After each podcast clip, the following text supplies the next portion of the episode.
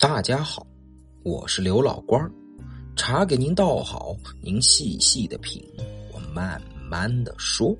咱们书接上文，天刚蒙蒙亮，江小磊便接到了赵清源的求救电话。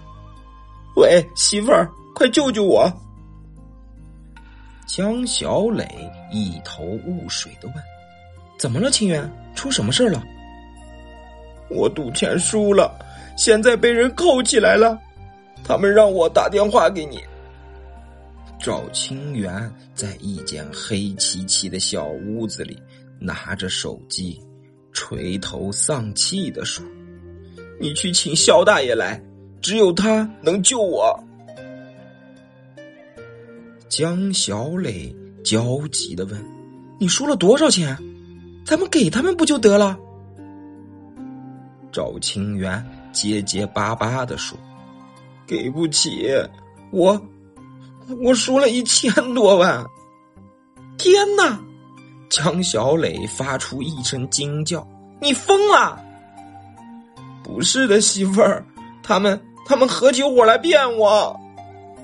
赵清源压低了声音说：“在一旁监视赵清源的黑西服突然恶声说：‘少他妈废话！谁骗你了？’”再说，小心老子打掉你的狗牙！是是是，不敢了，不敢了。赵清源忙说：“媳妇儿，你就别问了，快去请肖大爷吧，可千万别报警。他们说你要是要报警，就会杀了我。他们只想跟肖大爷赌一把，无论输赢，都会放我走的。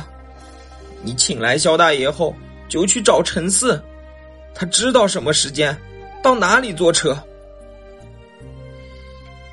放下赵清源的电话，江小磊不敢怠慢，直奔萧环山的住所。肖大爷，你这一次一定要救清源呀，否则就没人能救得了他了。一见到萧环山，江小磊。便流出泪来。萧环山问：“到底发生了什么事儿？慢慢说。”接着，江小磊便把赵清源打电话说的事情详细的叙述了一遍。萧环山听完，拧紧了眉头，半天不语。江小磊。哀求道：“肖大爷，你一定要救救清源呀！我早告诫过他，不可持机自傲，不可贪心不足。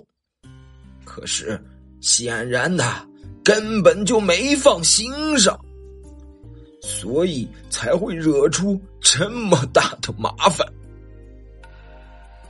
萧环山拧着眉头说：“现在人家是来者不善，即便是我出面，也未必能救得了他。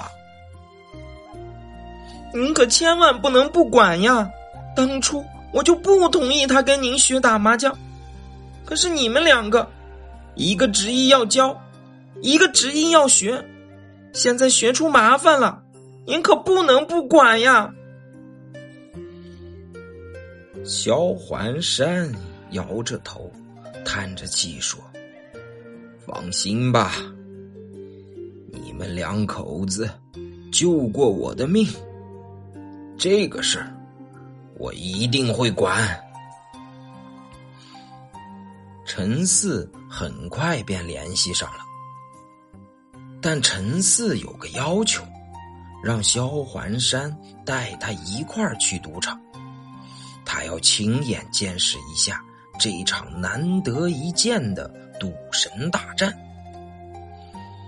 入夜的时候，陈四已经替萧环山跟赌场接上了头。按照赌场的指示，陈四带着萧环山。来到百乐门大舞厅后门，有一辆黑色的奔驰轿车早就在那里恭候他们了。萧环山与陈四上了车，戴上眼罩，便直奔地下赌场而去。牌局依然设在贵宾室里，不过牌桌上的人却换了。那两个胖子还在，不过黑西服的位置上却换成了穿皮夹克的中年人。黑西服垂着手，小心翼翼的站在夹克衫的身后。赵清源神情萎靡，满脸惊恐的缩在墙角。看到萧环山进来，仿佛见到了救苦救难的观音菩萨一样，眼里露出极其兴奋的光芒。坐吧。夹克山文质彬彬的一伸手，示意萧环山坐下。萧环山人还没有入座，先问规矩：怎么赌？夹克衫胸有成竹的说：“这里你年纪最大，规矩由你定。”怎么样？好，那我就不客气了。咱们就玩推倒壶，不论大小牌，一把定输赢，好吗？萧环山知道燕无好宴，局无好局，如果能够速战速决，那是最好；否则时间一长。难免会有闪失。爽快，麻仙果然不愧是麻仙，一把定输赢，有气魄，就这么定了。夹克衫不动声色的说：“不过，规矩你定，赌注要由我来定。你要是赢了。”你就可以带着赵清源平安离开这里，但你要是输了，赵清源可以走，你却得留下一双手。萧环山沉吟了一下，沉声说：“好，我赌了。”萧环山坐下。开始缓慢的洗牌。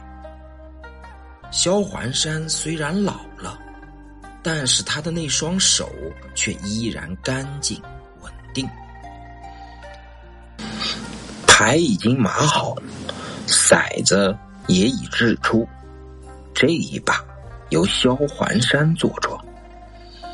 萧环山抓牌的手伸出去很缓慢。但非常坚定有力，仿佛他要去抓的不是麻将牌，而是敌人的喉咙。十四张麻将牌抓完了，萧环山却迟迟不肯出牌。坐在萧环山下家的胖子忍不住了，便催促说：“你还不打牌？”赶快出牌呀！萧环山笑了，说道：“我好像是抓了一把天胡牌，不用再出了。”说着，萧环山缓缓的将手中的麻将牌一起推倒。只见萧环山手里的这把牌分别是四五六筒。五六七条，七八九万，三个红中，一对二万。贵宾室里发出一片啧啧的惊叹声。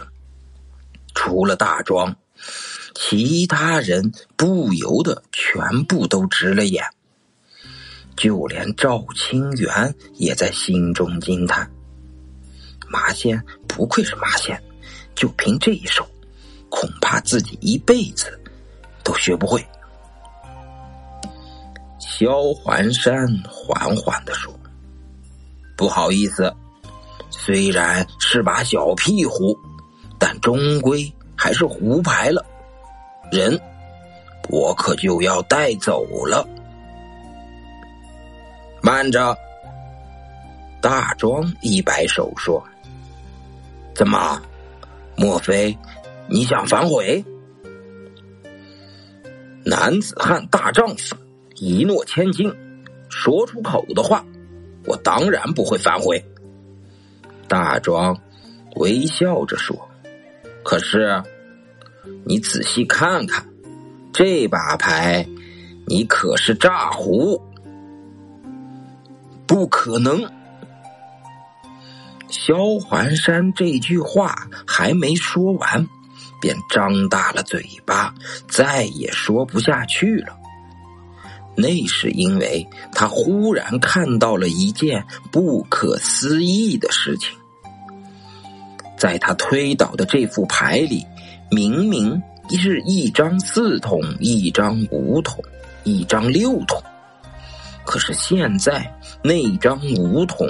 竟然不翼而飞，而是变成了一对四筒加一张六筒。按照牌桌上的规矩，炸胡要赔三家。大庄得意的笑着说：“所以这把牌输的不是我们，而是你。”